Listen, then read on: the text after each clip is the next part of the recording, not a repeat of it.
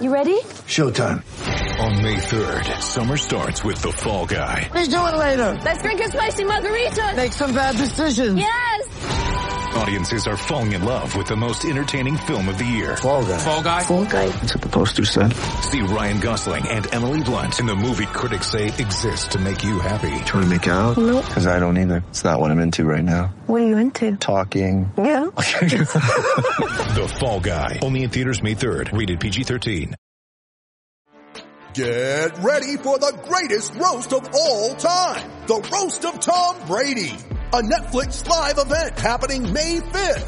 Hosted by Kevin Hart. The seven-time world champion gets his cleats held to the fire by famous friends and frenemies on an unforgettable night where everything is fair game. Tune in on May 5th at 5 p.m. Pacific time for the Roast of Tom Brady. Live only on Netflix.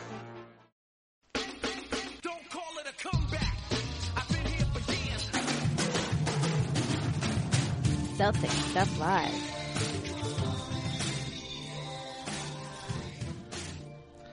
All right, welcome to Celtics Stuff Live on CLNS Radio, the leading online provider of audio and video coverage for Boston sports. Don't forget, follow us on Twitter at CSL underscore tweet live. Follow me, Justin Poulin at CSL underscore Justin and my co-host John Duke at CSL underscore Duke, the entire CLNS radio network at CLNS radio and the Facebook page, facebook.com CLNS fans. We had a trade deadline show on Thursday and John did not get to have his say tonight. He will oh. get his due. He will get his due. And if you want to listen to that show, download the CLNS radio app for iOS and Android. Simply search CLNS radio in your app marketplace. And we had Jared Weiss who closed out the trade deadline show and gave you some pretty good nuggets on Serge Ibaka as well, like some real worldly view stuff. I didn't know Jared was so worldly, but an excellent interview with Jared, and you can catch him uh, after every game with the Garden Report on the YouTube channel, youtube.com slash CLNS Radio, high definition, full length locker room interviews, and like I said, the Garden Report with Jared Weiss. So John, I'm sorry you had technical difficulties on your way home from work. Let's just start with this. How BS is it now that the trade deadline is an absolute event that the thing closes out at 3 o'clock? It's nonsense. It's time to make it 8 p.m. It's time for the Celtics and all the other teams to put in a full day's work before they shut it down and just let the common man get home from work and settle in and listen to a great trade deadline show like ours. Well, I I think that there's some value in that, and and what I would kind of go along with that. Part of the reason they moved it back to three o'clock was because of the fact that you know they didn't want to have it impact game nights and people pulling guys out of games, kind of like what happened with Jahlil Okafor. But now that we've built in this longer break uh, around the All Star game, why not have it a day or two after the All Star game? It seems like there's more than enough time in that window of no games and, you know, frankly, they need something to fill the void. There's nothing else going on. There's no NFL. Baseball hasn't really started. The NHL is going on, but you know, there's there's a void there. So well, and not a to mention, two, John, they're looking at shortening the preseason so that they have less back to backs. And I'm cool with that. It wasn't really my preference. We talked a little bit about it at the start of this season. But if they're going to do it, fine, so be it. Cut back, reduce the back to backs. And you know what? Make this one an event. Like you said, extended all-star break. It's definitely not getting in the way of any games because there are no games on trade deadline eve or trade deadline night. So at the end of the day, let's just make it an event. Let's push it back to 8 p.m. and let's make it sort of like the NBA draft or the draft lottery. Let's, let's get people on TV. You know, Woj and yes, we had our show, but Woj and Chris Mannix and even Scalabrine had a really nice appearance on the vertical. You know, let's, let's get all these, all these mass media markets going and, and pumping. I, I know the NBA's got money to be made here. It's time to make the adjustment. Yeah, no, I think so. I think there's time now, and I think they can do that as long as it doesn't impact game. I, I again, I don't like to see them pulling people out of games and all that. I, I think th- I think there's time to make that work. And uh, and that way, you know, everyone can can be a part of it and, and enjoy that. And I think, and it, it, I think it probably makes it easier for the teams too. So I, I'm all in favor. You know, let's let's let's do that. Probably the writers don't like that because they'd like to have a little bit more time before they file their stories. But you know, everything's digital now, and uh, we're all watching uh, the vertical, and they did a great job. Uh, but you know, for my taste, I like what the uh, trade deadline show on CLNS Radio.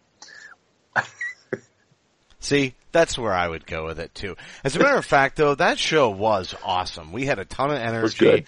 There is something to be said for recording a show either drunk or in the middle of the day. It's always a high energy event.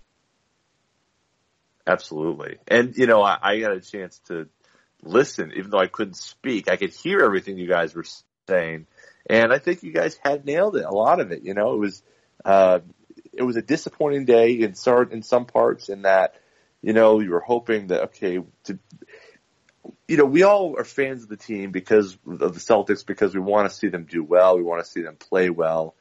And it, it's really hard to have patience in the middle of a situation like that. But, you know, look, this was a, this was a deadline where, again, you're going by the potential of what you can get as opposed to what you have to give up. And, and not unlike what happened at the, at the draft when I was pretty disappointed about not being able to get Jimmy Butler.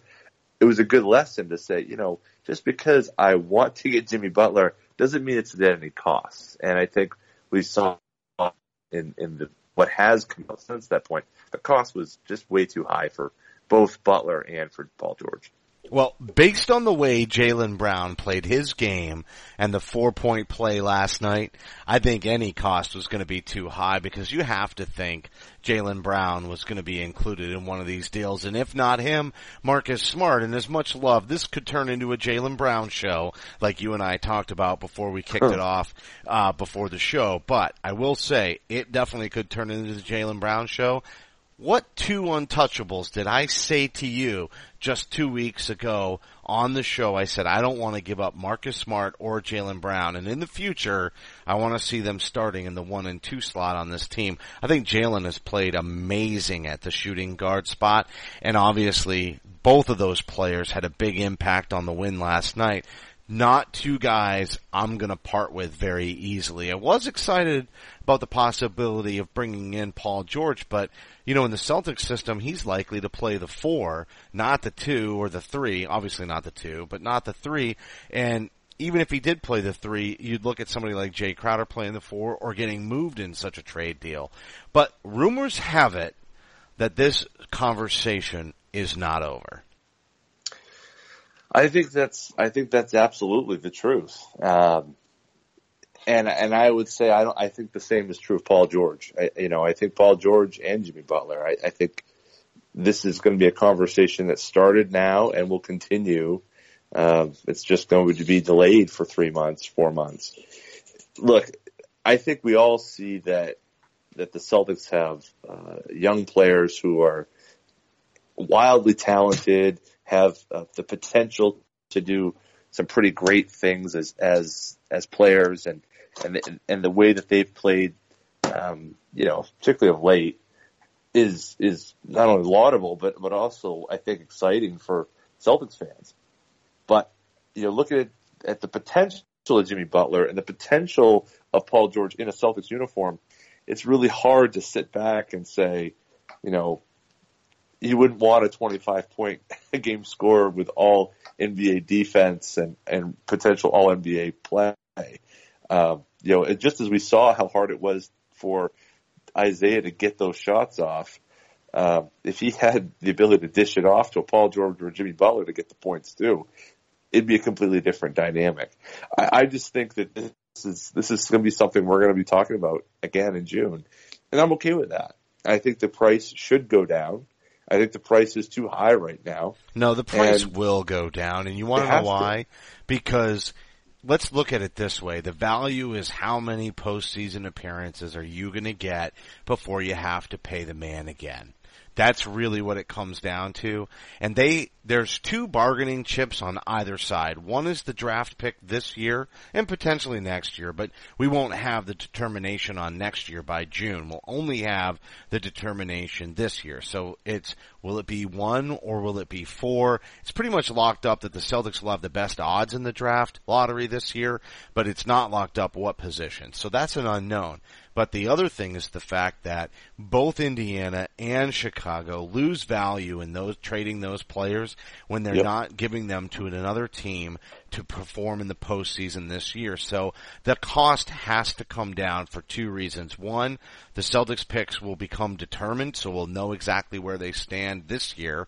And secondarily, the players will be contributing to one less postseason. For Paul George, that means it's really a rental. It's next season and one postseason, and he's already said basically, and Larry H. Russell had a really nice interview with Steve Bulpett on his show, uh, Celtics Beat on Sunday yesterday and talked a lot about how the fact that Paul George may have mucked the possibility of that deal getting done up pretty bad. Now, we know, and they cited on the show as well, that Kevin Garnett seemed pretty opposed to a move to the Celtics as well until he basically figured out that the organization was being strong armed and said, this guy's gotta go. Uh, Taylor said, hey, we can lose just as many games with Kevin Garnett here as we can paying a whole lot less in salary and beginning the rebuild. So they went in that direction and thus KG became a Celtics, thankfully for us because what an amazing run that was. But similarly, the Celtics are going to need time and to talk to the agent and set that deal up. And June and into July is the best time to convince somebody like Paul George that, hey, come on, Let's let's take a couple of well, let's just take one example. Paul Pierce grew up a Lakers fan and he wound up being almost a lifelong Celtics player and definitely enjoyed what was an amazing run in a bunch of in front of a bunch of amazing fans and look at his return. They can set that up similarly to the way that they set up a presentation for Kevin Durant last offseason to help secure such a deal and Larry's price has got to come down at that point. It has to. It has to. And not, not only, that's what, what I don't understand about this trade deadline. It, I understand from Paul George using whatever leverage he can, using his agent to say, look, he's only going to go to LA or, uh, or here. I, I understand that. What I don't understand is the Bulls or, or Indiana playing such a hard line. They're not going to get more, you know, in, in June than they are today. There's no way that they should and I and I don't think that the Celtics should give in an, inch on that. More and more, you see these deals that don't happen, and and it is true. Red's comment that the deals you don't make are the often the best deals you you you know, that you could that are the best decision you could have made, basically. And I think that's absolutely the case. Best decision you didn't make. I mean, look Right, at the Justise make, right. Winslow deal. And guess what? We were all in on that deal. When that, see, Totally. I'm, I'm willing to take folly as much as I will credit, and I'm gonna take credit for the Jaylen Brown thing a month before the draft and how much it just all seemed to line up for me. And I know we're still yet to see him perform, but come on. The kid's a rookie on a second place team in the Eastern Conference, and he's finishing games and he's playing 30 minutes a night instead of Avery Bradley, who continues to struggle with the Achilles injury. And, and just one other note on Jaylen too, while, you know, you know I'm going to take advantage of this slot because last week it was getting a little disgusting for you, but now I think I have my opening, so I'm going to take it.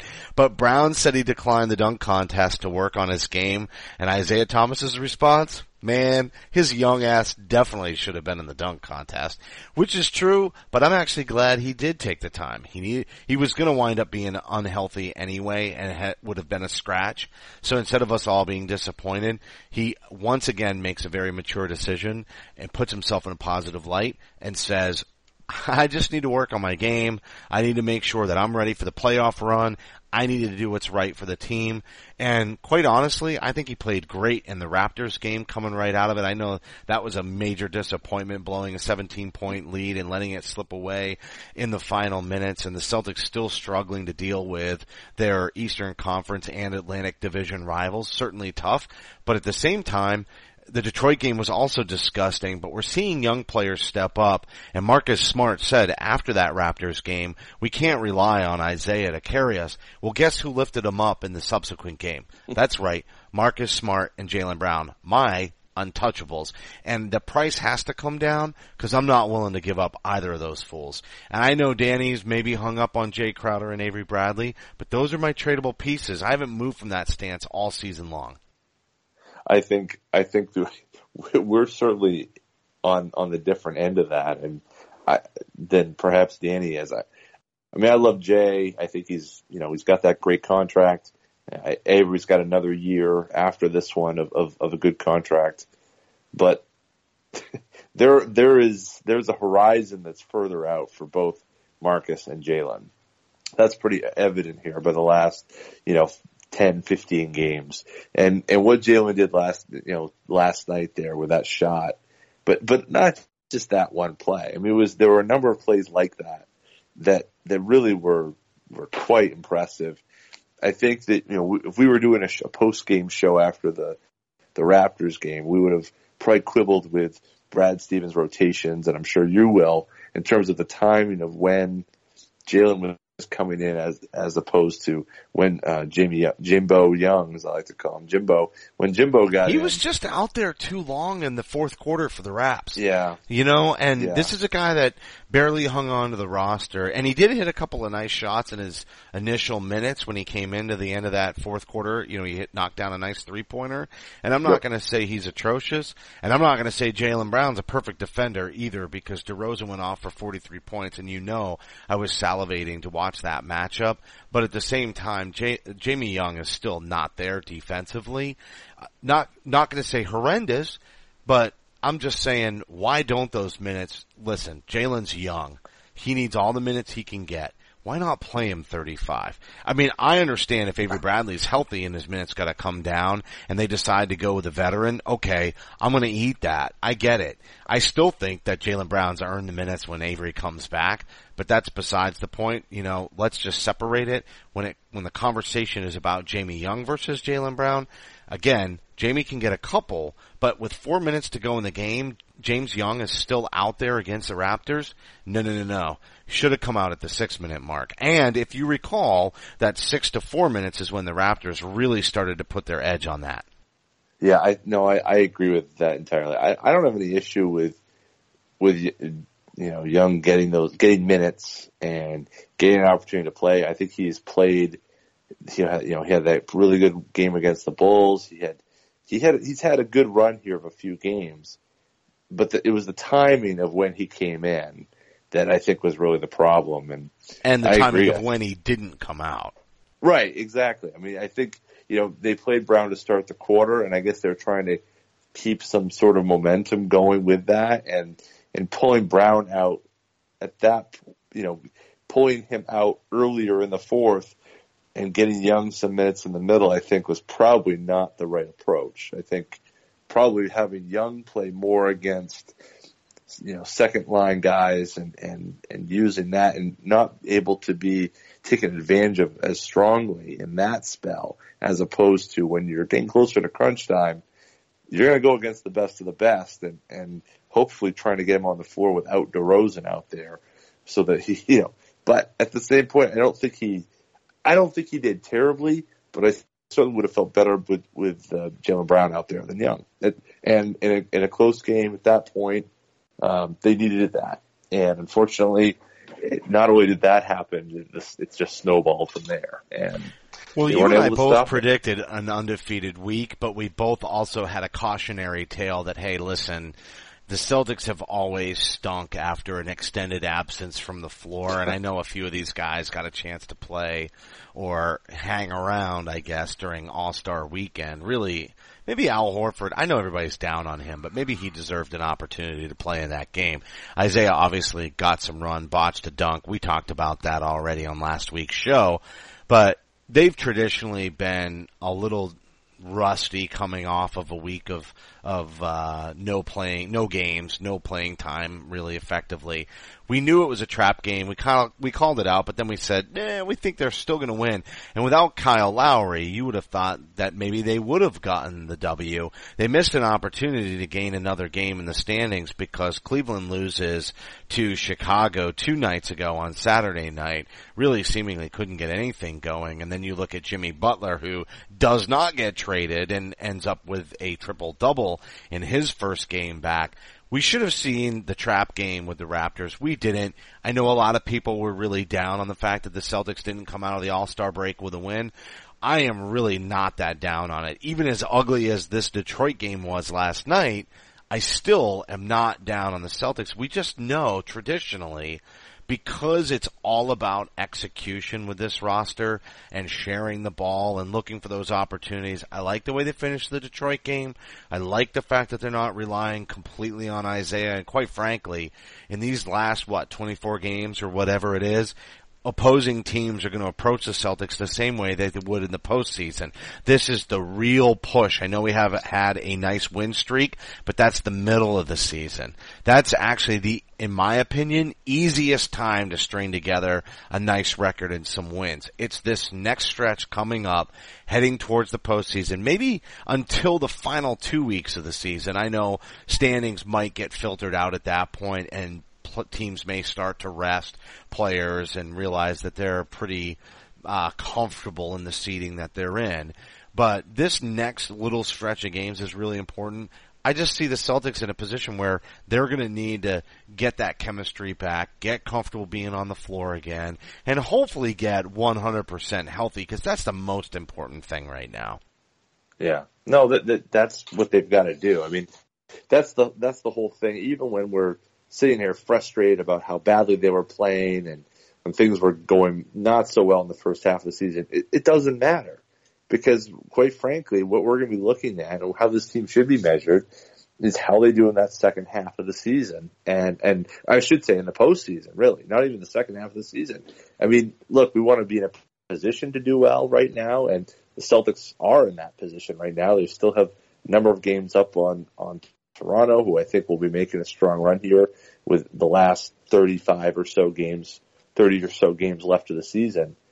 Um, Washington hasn't come out of the break very well. They're going to have to reestablish that, that momentum they had. I mean, in, in many ways, that that run, you know, having that break was really disadvantageous for the Celtics. It really slowed down uh, a team that was really on a roll But hey, that's okay. Get some minutes, get some time to away from it. Now they've got to kind of reestablish themselves and uh, and find that that balance. But to go back to you know Thursday and, and the trade deadline, I mean this was a this was an opportunity to, to make that trade to to be to make that switch to flip that switch as as uh, a, a club that was ready to make a run.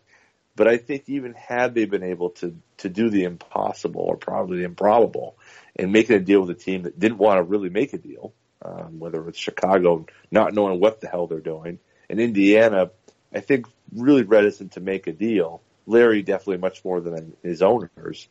I think that we have in both. I think we have a, a Celtics team that hey, we're just going to do what we can.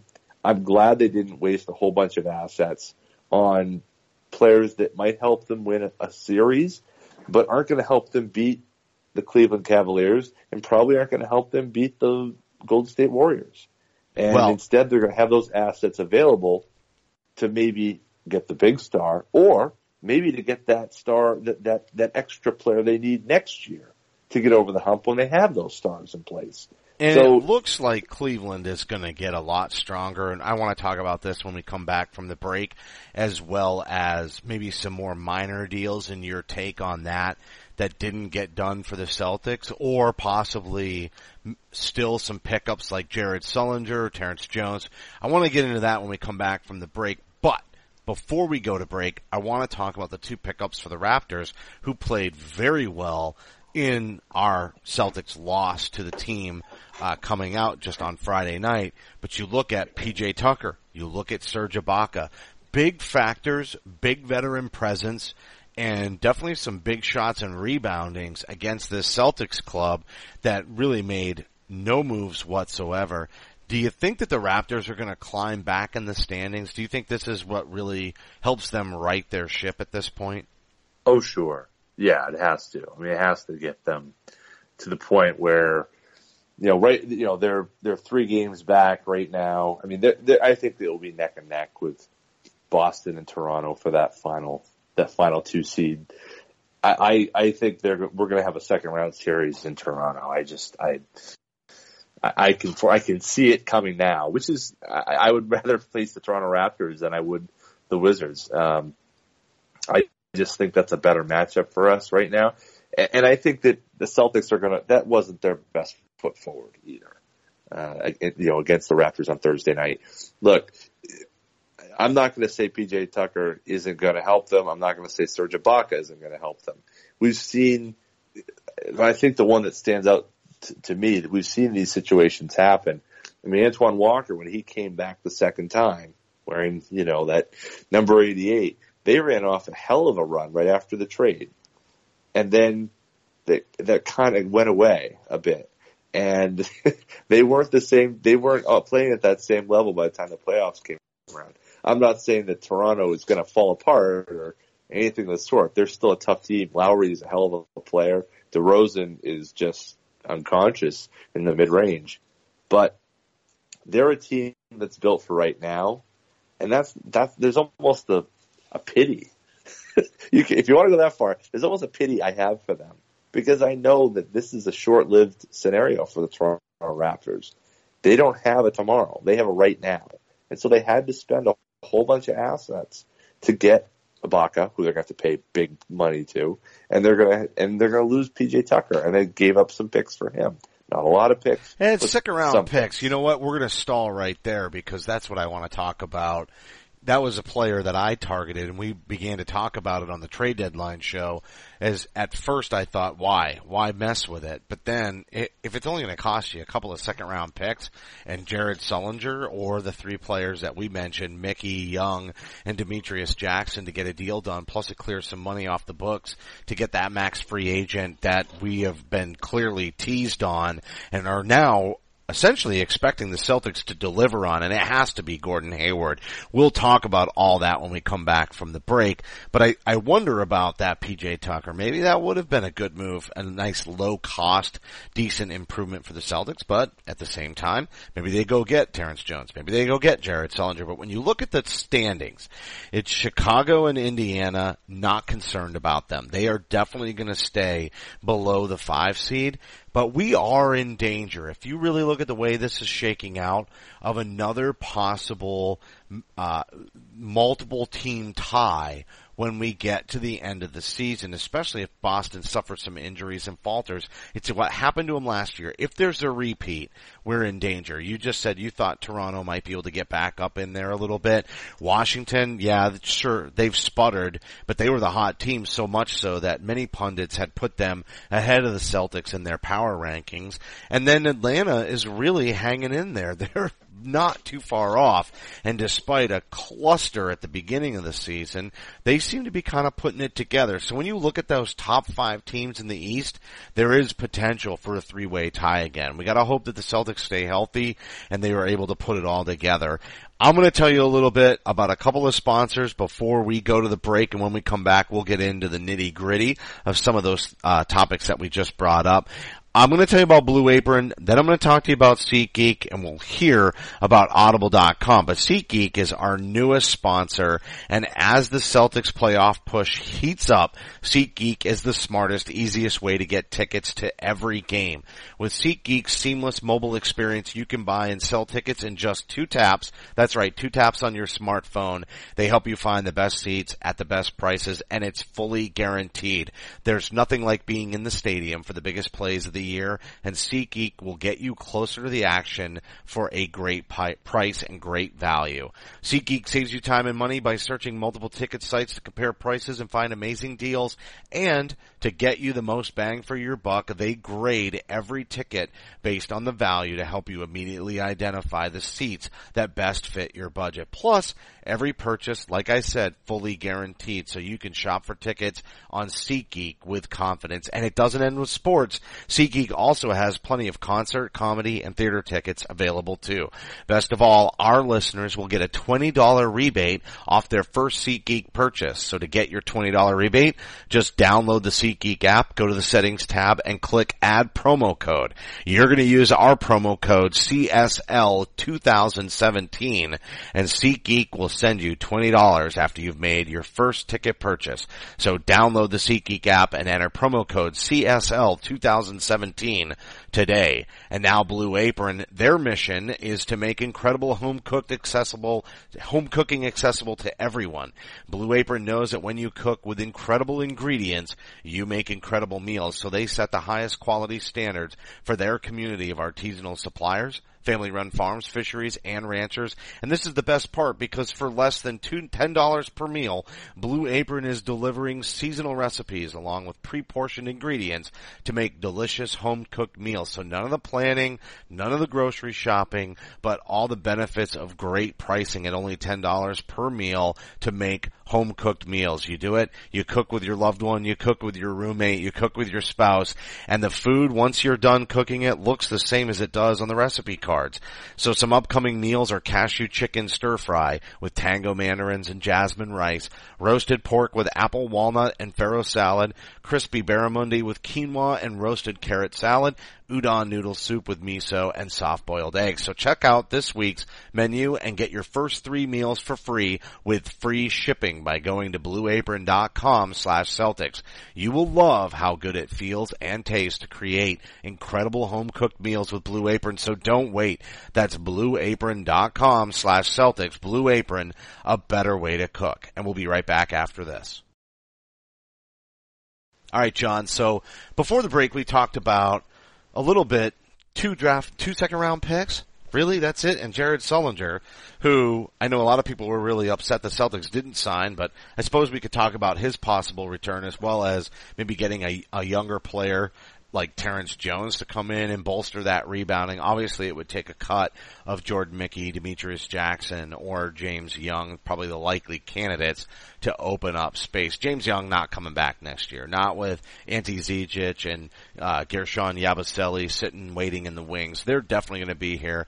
I know James is young, and we talked about him getting some run. At the end of the day, he's just not going to fit on the roster unless they make some massive trade that consolidates at well, most likely the draft night, but if it doesn't happen then I suppose James isn't going to get signed really quickly in the off season. So if something happened after they sign a free agent, I suppose there's possibility that James Young would return. But at the end of the day, it wouldn't hurt them to cut him to add somebody to bolster that, that line. Are you a little I don't know. One, maybe there's a question mark about why the Celtics didn't go get a guy like PJ Tucker. Certainly they're not using Mickey. They're really not using Young all that much and could plan around it. With Gerald Green, who isn't getting any minutes recently, um, when you look at those two, and then eh, Demetrius Jackson, maybe he's got a future here, maybe not. But really, only two second round picks, and PJ had a really nice game against the Celtics with the Raptors. That was a deal I thought, yeah, opens up some caps, just a little bit of extra money in cap space this summer. Why not do the deal? Are you disappointed on that? Do you think PJ Tucker could have helped the Celtics? He had a double double against them.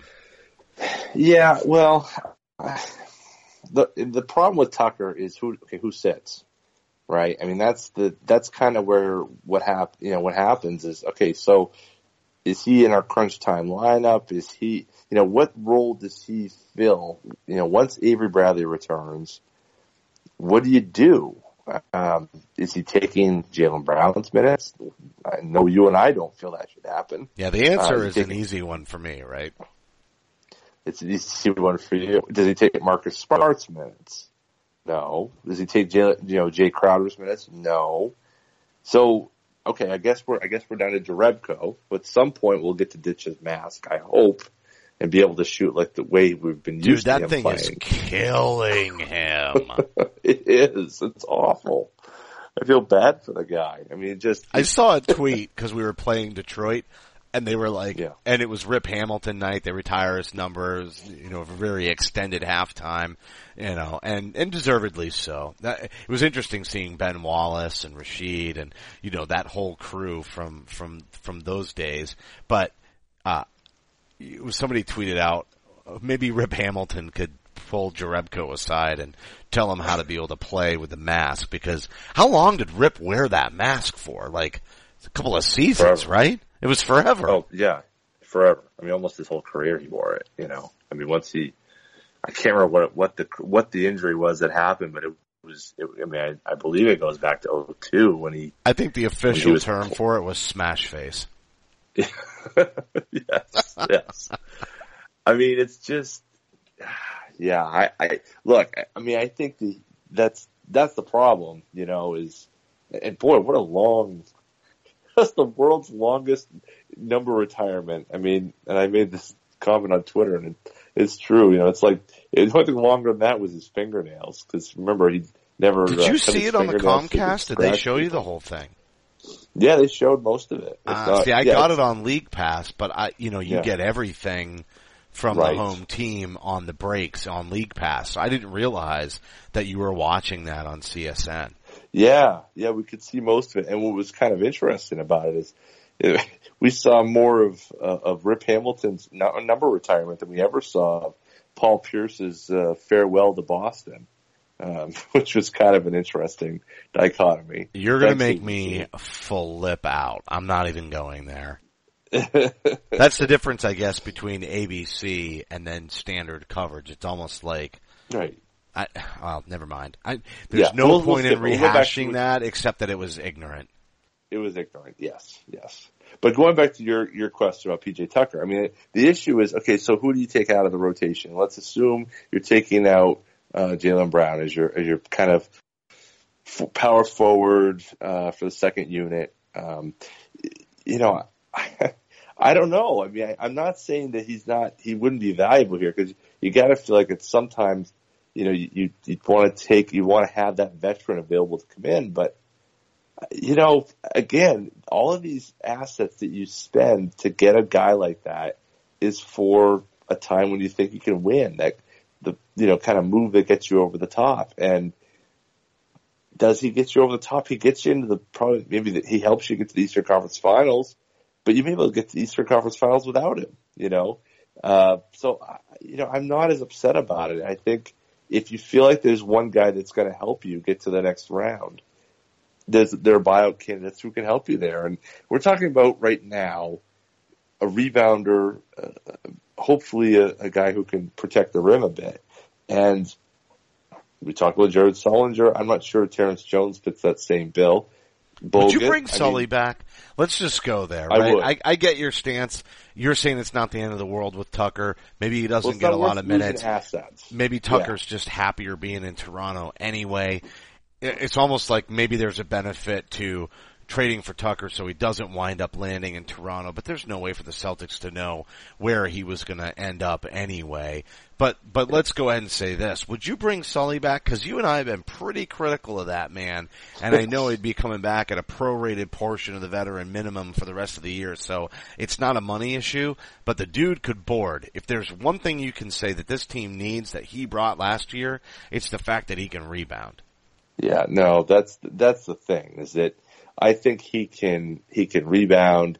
I think he can protect the rim, and you know he's only somebody you bring in when you have those games and you just can't seem to get a board one way or the other in the second. Yeah, he's not a postseason player. He's a let's eke out as many wins to stay in the second seed kind of player. Yeah, I mean, th- but there are times. I mean, when you go up against a, a Cleveland and you need somebody who's going to help keep, uh, you know, Tristan Thompson off the boards a bit. Um, there's times when you're going to play against, you know, maybe even Detroit in the second round, or excuse me, in the first round, um, and you're going to need to, to keep Drummond on, you know, on his back. Do you think That's Sully would that Sully Draymond do. Green for us? What do you mean? You know, kick him in the Jimmy. Oh, Jesus. I mean, that's what we need. We need an enforcer. Listen, look what happened with DeMarre Carroll threw Isaiah Thomas to the floor. That's an Yeah. unfortunate factor in that Toronto game was Yeah. that they were the aggressor. We had that game well in hand. We were passing. The team was all on the same page. Everything was on a string. And I'm not going to say that Toronto was lazy. I know a lot of people want to say that it was that push that made Toronto play harder. Now, I think it got in the Celtics' heads. And so that's why I ask you that question. What if we brought Jared back? Do you think he would Draymond the opponent for us? I think that's I think that's entirely possible. I think that's entirely. I, I think he would.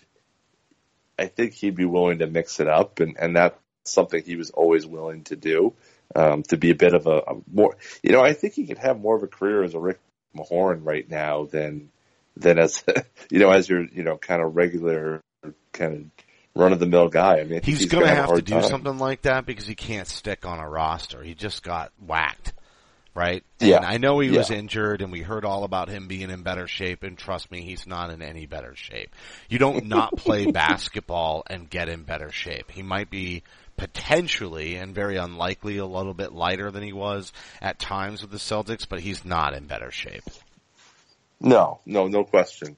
I, I mean, as you said, it's it's a question of Jordan Mickey. You know, do you? I, I'm going to kind of half walk into the next thing we need to talk about, but we don't know what assets Danny feels like he needs to have for the next step. So that's why I'm very reticent to say even something that seems like it doesn't cost a lot, like second round picks that you just throw um, towards the, the Phoenix Suns. And and also I should mention this is when Steve Bulpett was on uh, yesterday with uh, our guy Larry H. Russell. I mean he he he's kind of led it to believe that the Celtics were not um, as as welcome in those PJ Tucker you know trade discussions as as you would as as one might think in that basically they got shut out of out of the bidding. Now I don't know what that's about. Of course, you know that was um, obviously Phoenix is where we got Isaiah. So is there bad some some bad blood there? You know, Steve didn't say that, but it, it does leave one to wonder. But you know, you do wonder what these assets are for, and if there are particular needs, or perhaps you know, as I said earlier, perhaps I, you know, Ainge is looking at I need those second round picks so that next year I have them available for when I do have a contender. I can understand that, but but also the other piece of it, which is what are the pieces that Ainge needs to have to make that next deal or the second deal happen to put themselves in position to be a contender? We don't know. The only thing we do know is that there have been discussions. They have these guys, and then there's this very strange comment by well, I think it's a very strange comment, but it's the it's the big takeaway I had from all last week, which is Steve Bulpett's comment in two straight articles that he got, and, and from two different people, I believe, the comment from from a, a league source, high, you know, league, two league sources saying Ainge needs want, really wants to maintain this cap space because he must have something. Now, why would you say that unless there is something, and who possibly could the Celtics feel Come on, so we know who about it is. free agency? We know we who know. it is, and you know what? There's no point, especially with the rumors, and maybe by the time people are listening to this, Deron Williams and Andrew Bogut will have signed with the Cleveland Cavaliers. But the other quotes were that Cleveland was very nervous that the Celtics would bring on Paul George or Jimmy Butler. That tells you how much respect they have for Brad Stevens, I think primarily, but also mm-hmm. Isaiah Thomas and Al Horford and the way that the team plays together. Having said that, I'm really glad they didn't go all in, and I think it's gotta be Gordon Hayward. I mean, that whole Brad, Brad Stevens, there's no other possibility that this club could be so certain about than Gordon Hayward. Yeah, and And remember, course, I'm sorry, I don't mean to cut you off right after No, I no, finish making a point and open it up for you, but remember, I wanted Gordon Hayward hard last year, and we didn't get him. But then I wanted Jaylen Brown, and look at what's happening. I'm just telling you, this is 2017. This is my year, John. And I'm pretty certain that Gordon Hayward is going to pay off big for this club. he fits perfect. He, no, he really does though. Think about it. He's a team player. He knows Brad Stevens' style of play fits into it. And he's, he's an all-star. He just became an all-star. I mean, let's blow smoke up on this, right? Because as long as it doesn't cost Jaylen Brown, I'm all in. And So- if it's max free agent space, it doesn't cost Jaylen Brown. So everyone, if you're keeping track at home, this is the year of Justin. Okay, if you It is the year of Justin. if you have not listened earlier, let's let's just to recap. Seventeen. If Justin Justin is a numerology freak about the year, and, and the number seventeen. Of course, banner seventeen. I, I, you can go through the litany, but but it's a big deal, and it's and numbers work for him. And but And I've shared how it popped up during that Banner 17 run Here we go. on the show. Like we went over it. I think I told you the first time I ever walked into the garden, I had no idea where I was going. I was picking up the credentials the first time from Eric Weiss, covering the team from Celtics blog. And I'm not kidding. I walk in and I'm nervous as hell. I literally am crapping my pants. And I walk in and I get behind one of the food carts and it's cart number 17. I'm, I, and I, I'm not going to get nuts about this on the show. All I, all I can say Too is late. all you have to do, but it's true. We talked about it as it happened I know. I- like it's documented. This is a this is not a question. This is a matter of history for this show. So all I'm going to say is it is. That's it's true. 2017. The Celtics are making the run. I'm not saying they're going to win the championship in 2017. I'm just saying this might be when the big moves happen. And keep in mind, John, you're 17 backwards, right? I mean, your birthday is one. July 1st. You're 17 backwards. It's no right. coincidence that you're the co-host on this show. Wow. So yeah, You're the yin to my yang. Come on. I I am the yes, yes, absolutely. I, there's We actually This recorded that and it's going to go out to the people. yes, yes, it is. That's oh my gosh, this is so funny. um, yeah. Well, okay, so I don't even know where we were. Oh, well, just talking. We're about just talking about Gordon Hayward and how that's going to happen. Yeah, it's going to happen. And so, I, I mean, look, there, let's to give deference to the other options out there. There is a possibility it's Blake. I mean, I think it's like one percent chance, and ninety nine percent chance it's Gordon Hayward. But I think there's a one. I told my dad that it's Blake. tonight and he goes, Yeah. About Blake yeah, I think the injuries have him sour. And, and uh, uh, quite honestly, playing great lately, though. As great say. as he is, I'm concerned too. But if there is a subsequent trade after a free agent acquisition, and let's say it is Blake, Blake certainly fits into the targets that the Celtics could then trade for a lot better than Gordon Hayward does. Gordon Hayward is a little bit more duplicative of the players you might acquire in trade. Well, that's yeah, and that's kind of the thing to me is that you know I love. That's that's that's the problem is that you know you do end up with kind of a duplicative situation if you get Gordon Hayward, but where's the game? Where's the game going? Right? I mean, the game is going towards uh, not a game where you play two bigs. This is the thing of the whole Boogie Cousins thing. People are like, why don't we have Boogie Cousins? Well, just because we gave four years, hundred and you know, hundred billion million to you know Al Horford. He's our center. He's our guy, right? I mean, at times you're going to need that other big to play next to him, but chances are you're going to play with three three wings and a point guard most times. And so why would you why would you spend and we're seeing this right now in in New Orleans. It's not working so far. It's early and that's you know, it's not fair to judge 3 games in, but it's not working well because you can't have two players like that. And so you can fit Jimmy Butler. this isn't going to happen, of course, but you can fit Jimmy Butler, Gordon Hayward, and and Paul George in the same lineup because that's the way the game's played now.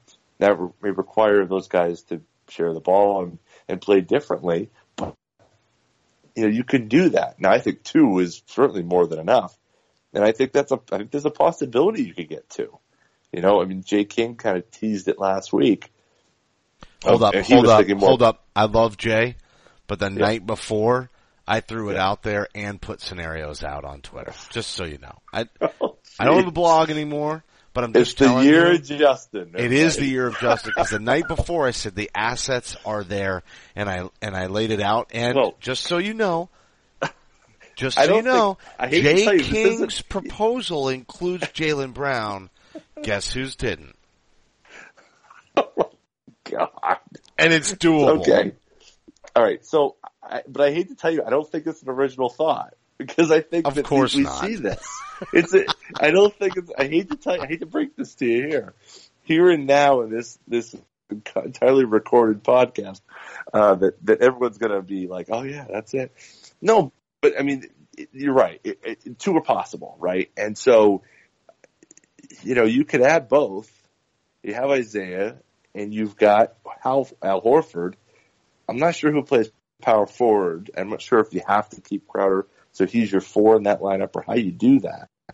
Um, I think that's probably what's instructive most of all of how we go over the next 35 games, and not as people are placeholders, but you know how one there was one report that David Aldridge had in saying that that Crowder was the sticking point in the Butler deal. Well, maybe it's because he has to be the power forward in a potential Hayward, George, or Hayward, Butler lineup They want around Isaiah and Horford. LeBron. It's it comes down to that. If you're going all in, Could be. you need somebody who can body up on LeBron and keep him out of the picture. And you're going to need somebody to defend Kyrie Irving, which maybe if it's Butler that we're getting can do that, right? And then now what are you down to? An injured Love and Al Horford can handle him. Now you've got the three pieces to match up their big three and it's all about the bench and the scheme. Yeah, no, I, I think that's true. I mean, I I will say I think that the Celtics' best benefit is that for the Celtics' best benefit to build for the future is to have Paul George next to Hayward rather than Butler. I think I think Totally Butler, agree. At the four. You know, yeah, yeah, absolutely. Or you know, switching off with Crowder. You know, but presumably, that way- all reports said though that the Celtics were willing to give up a lot more for George than they were for Butler, and I just think Yep. that that emphasizes the point that you're making. It's not about the fact that a lot of people thought Butler's the better player. It's about how it fits into the long range plan. Right. And Butler, I think Butler's having a better year, but I think that has a lot more to do with teammates and, and, and system and fit. Um, and, and Butler making a leap. Good for, good for him. Uh, but, and also age, frankly. you know, Butler is, is older. Uh, so I think that that's, I think the goal right now is I'm kind of looking ahead here for the next few months and as we build towards June and the draft. I don't want to see the, you know, I would love to see this team build towards a long term, um, you know, trying to, to build around Smart and Brown and, and, and add Markelle Fultz to that. But I also, I honestly, I'm going to be looking at, is Paul George a guy who someone could get to, like Chauncey Billups and Tyronn Lue did, uh, with KG 10 years ago and sat him down and said, look, go to Boston, man. That's the place you got to be. That's the place you're going to be successful. I know Paul George's dad a, as a LA Lakers fan loves Magic Johnson. I know Paul George loves Kobe Bryant, but he's not winning if he goes to Indi- if, he goes from Indiana to LA. The- He's kind of winning like Charlie Sheen in that deal. Wait, what? What do you mean? You gotta You explain know, that one. Charlie Sheen winning. You know what I mean? It's a complete Oh, mess. It's a complete you were saying it's mess. full of tiger blood. Oh, oh, no, no, no. tiger blood. Um, jeez. But no, I mean, it's Come like, on, it's yeah, LA, it's yeah. winning. You know what I mean? They're a mess. Magic Johnson, Showtime. Come on. it's terrible. It's yeah, yeah, man. I mean, they're good. They're gonna be awful. They're gonna be awful a year from now. They're not gonna be better. And they can, and they and they're still gonna have a hard time clearing that cap space because of those terrible contracts they gave to Mozgov and and Luol Deng. Last summer. So But you know what? Um, Despite all that nonsense, it's like players don't even realize it because then you get Lonzo Ball's dad saying basically the exact same thing. I won't play for anybody but the Lakers. You know what would be really cool though? I don't want anything near. Hold on, I don't want. to this. I don't. Well, Here's my I just want to say this about Lonzo Ball. I don't. I don't want want him either. Lonzo Ball. I'm with you. Yeah. That's why I'm going to Yeah. bring up this one. What if the Lakers get the number one pick and the Celtics get the number Ugh. two pick and the Lakers pick Lonzo Ball and we get Fultz? That would Perfect. be the most twisted, like just disgusting scenario. It would be so bizarre, but it's legitimately possible. It is, le- you know, Mm-hmm. new new regime, new man in the you know driver's seat, and Lonzo Ball professing his love. I won't play for anybody but the Lakers. And then all of a sudden, just by folly, it works out that way. Because I'm with you, and a lot of people have said they think Josh Jackson is the Celtics' second pick behind Fultz. And I dare say that your your Duke buddy Jayson Yep. Tatum may be Tatum, climbing up yeah. the ranks real fast right now too. And what I like about him, as far as a fit with the Celtics, is he can shoot, he can score, and he's also a distributor. Like you talk about what we like about Gordon Hayward, there's a lot, not the same, and I'm not comparing the players in terms of style, but there's a lot the same in terms of attitude. He's, you know, the thing with Tatum, and just to talk about Tatum a little bit, I think the thing with him is that he brings a different type of skill set. Josh Jackson, the similarities with Jaylen Brown are, are It's evident. just too much. Yeah, way too much. I'm with you you. know, Tatum, Tatum brings a different, a different energy to him. You know, the Paul Pierce, you know, comparisons will go off the charts, but, but he's a guy who likes to work on that 15, 18, you know, 19 foot, you know, area, work his footwork, work his, his, um, you know, his, you know, be a clinician, be a guy who's, you know, who's really, you know, a student and, and, and uses his, his smarts. Uh, it's a little bit of that Evan Turner, but he's a Swiss Army surgical knife instead. Yeah, yeah, I- yeah, I think so. And so I think that that would be a nice kind of, now, a nice compliment perhaps to Brown's skill set. You know, I don't think that's going to happen. So it's going to get number one pick. They're going to take Markelle Fultz, and that's just it. Will they trade him? I don't know. We've said that before, and then all of a sudden it was Yee versus the chair. I, you know, I'm not confident in that. I'm not, and as a matter of fact, I think I said this at the trade deadline show. If the Celtics wind up getting burned again, we're gonna, we're, they're like literally gonna pipe in the audio from Tommy Heinsohn's last appearance of the draft lottery. Ugh. Yeah, that was rough. That was rough. I tell you, going back and listening to uh, our our uh, our draft night show, when you put that together, it's it's kind of the names and all of that that we were thinking of that time is it's so it's so It's a crap and, you know, draft. It was a crap draft. The, I mean, not really crap. No, think about it was think- good. it was, yeah, but if you really think about it, Oden now no longer in the league. Like the ability to bust for the players that the Celtics could have drafted. I mean, you had Jeff Green in that draft. You had Oden in that draft. I mean, Durant would have been the home run, and I'm convinced Danny was all about Kevin Horford. Durant. I mean, just that long four. Yeah, and Horford was at three, which would have been excellent. But outside of those two players, you know, I don't know. Could have been a tough draft. There was plenty of opportunity for the Celtics to make a mistake there. But you're right. Two out of the top three were good, and maybe two out of the top three this year are going to be on the on the ball too. Yeah, and you know, if Horford, if, if, I mean, I should say, if Oden doesn't get hurt, I mean, he, he's You're He's right. That's a home run. center in the It's a three for three year, and in consecutive order. I, well, I don't know. Maybe Oden is. Maybe this game. I don't know. I'm I'm not certain that we would say Oden is better Durant if he made it into the league and fulfilled his potential, but he was definitely going to be the number one pick. But those two would have been interchangeable one two with with Horford clearly the three. But you're right, three maybe two transcendent players and a third like staple all star out of the top three Yeah. picks. And maybe I we have that right. this year, maybe we don't, but this is one of the deepest drafts in a long, long, long time. I, I think, and I think that there are good players. I mean, I think a guy like Malik Monk could be great, or he could be very middle of the middle of the road. You know, it could be just a, a Lou Williams type. You know, it, it, there's guys in here that are kind of all over the. You know, De'Aaron Fox could be Khalid El-Amin in terms of not really coming together, or he, or he could kind of become, get a shot and become more of it. Jonathan Isaac is, I think, you know, if I felt if if the Celtics fall to three or four, and their choices are going between Jackson, Tatum, or Isaac, I'm gonna have a hard time not looking at Isaac too, just because of the freak ability of what he can do and that kind of long, lean frame. Um, you know, seven foot.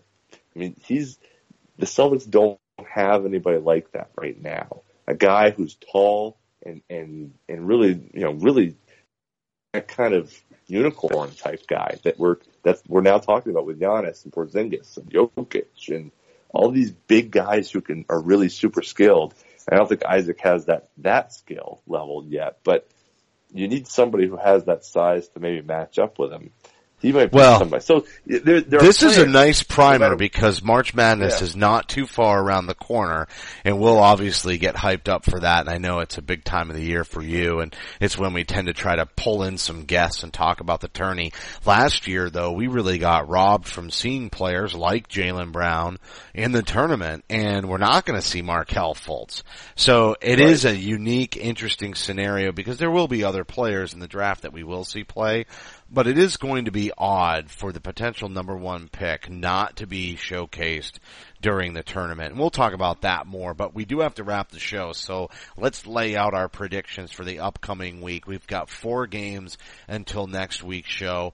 Tonight they face off at home against the Hawks. They're at home again on Wednesday after a day off against the Cavs. The nice thing about the week is it is spaced out, but they're going to hit the road another West Coast trip. So then on Friday after a day off, mostly for travel, they're going to get that West Coast hangover and face off against the Lakers on Friday night. But they get Saturday off and then they're going to play Phoenix on the road. That's a five o'clock game on Sunday Eastern Standard Time. Maybe not the letdown that we usually get with the early afternoon games um, here at home because they'll be out west. But the same time, then obviously they do have a back to back. We won't, we'll, we'll be back before that, but they have the Clippers next Monday. And this, this is kind of a long West Coast trip coming up. It could see a slide in the standings and there's a lot of competition. This is probably the toughest one to two week stretch we're going to see for the rest of the season. So I want to, I'm interested to see where you're going to go. Obviously, I think the Lakers and Phoenix game are a loss.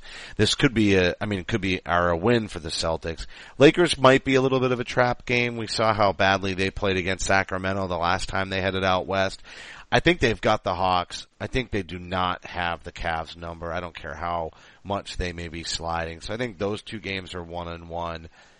I want to go three and one, but I'll tell you what, I think they're going to go two and two. I think they're going to slip against the Lakers. I know it's nuts to say, but they slipped against Sacramento. I think it could happen again. So I'm going to go two and two, Well- my man. Well, I, I I'm I'm with you right now in, in the issue between three and one and two and two. That's kind of my my Yeah, but my you're you're kinda- looking at the Hawks and not the Lakers. I am. That's exactly right. I'm looking at the Hawks because I'm really unhappy with the, how they've come out of the break. Um, they haven't found their footing, and now they're going to reintroduce Avery Bradley, likely uh, into that mix tonight. And, And a I team just that can rebound. yeah, and they've never really played well against Millsap. They've never found that kind of guy who can match up with him. Um, but I just don't like the mix with the the Hawks. I I think they're going to beat the Hawks. I'll go. I'm going to be Mr. Optimistic. I'm going three and one. Um, I just I think they'll beat them. I don't think they have it right now to play Cleveland. They just they've kind of fallen off a bit. I could be wrong. I hope I'm wrong, but three and one is the number I'm going with. We're we're matching each other this week. So A three and Let's one and a two is, and though. two. Yep. Well, you know what? I like the optimism. I certainly hope so. It would be nice for them to get through, I guess I'll say unscathed on this West Coast trip and be able to hold their position in the standings because if they do, I really like their chances of staying in that position or at least battling neck and neck right up until the last game of the season against the Raptors for it. We'll certainly find out and we are getting closer to March Madness, which is always an exciting time when you have a top pick in the draft. The luxury being we can enjoy March Madness looking forward to next season as well as enjoy the postseason this year. So I love that. And that's going to do it for the show this week. The broadcast will be available on demand on the CLNS radio mobile app as well as clnsradio.com. Don't forget to follow us on Twitter. You can follow me at CSL underscore Justin. John is at CSL underscore Duke. Thank you to everybody for tuning in. You can support the show by subscribing to Celtics Stuff Live on iTunes and Stitcher. Don't forget to give us a rating and a review. We want to hear your feedback and a reminder. Today's show brought to you by audible.com, SeatGeek.com, and BlueApron.com. Not only do they have a great deal for all of you listeners, but most importantly, you would be supporting our show and the entire network and saving money. A big thanks to the loyal CLNS radio audience making it all worthwhile and for staff writer Samuel Elias, executive producer Larry H. Russell, the founder of CLNS Radio Nick Gelso, and my co-host John Duke. I'm Justin Poulin. Thank you for listening to this week's edition of Celtics Stuff Live. Celtics Stuff Live.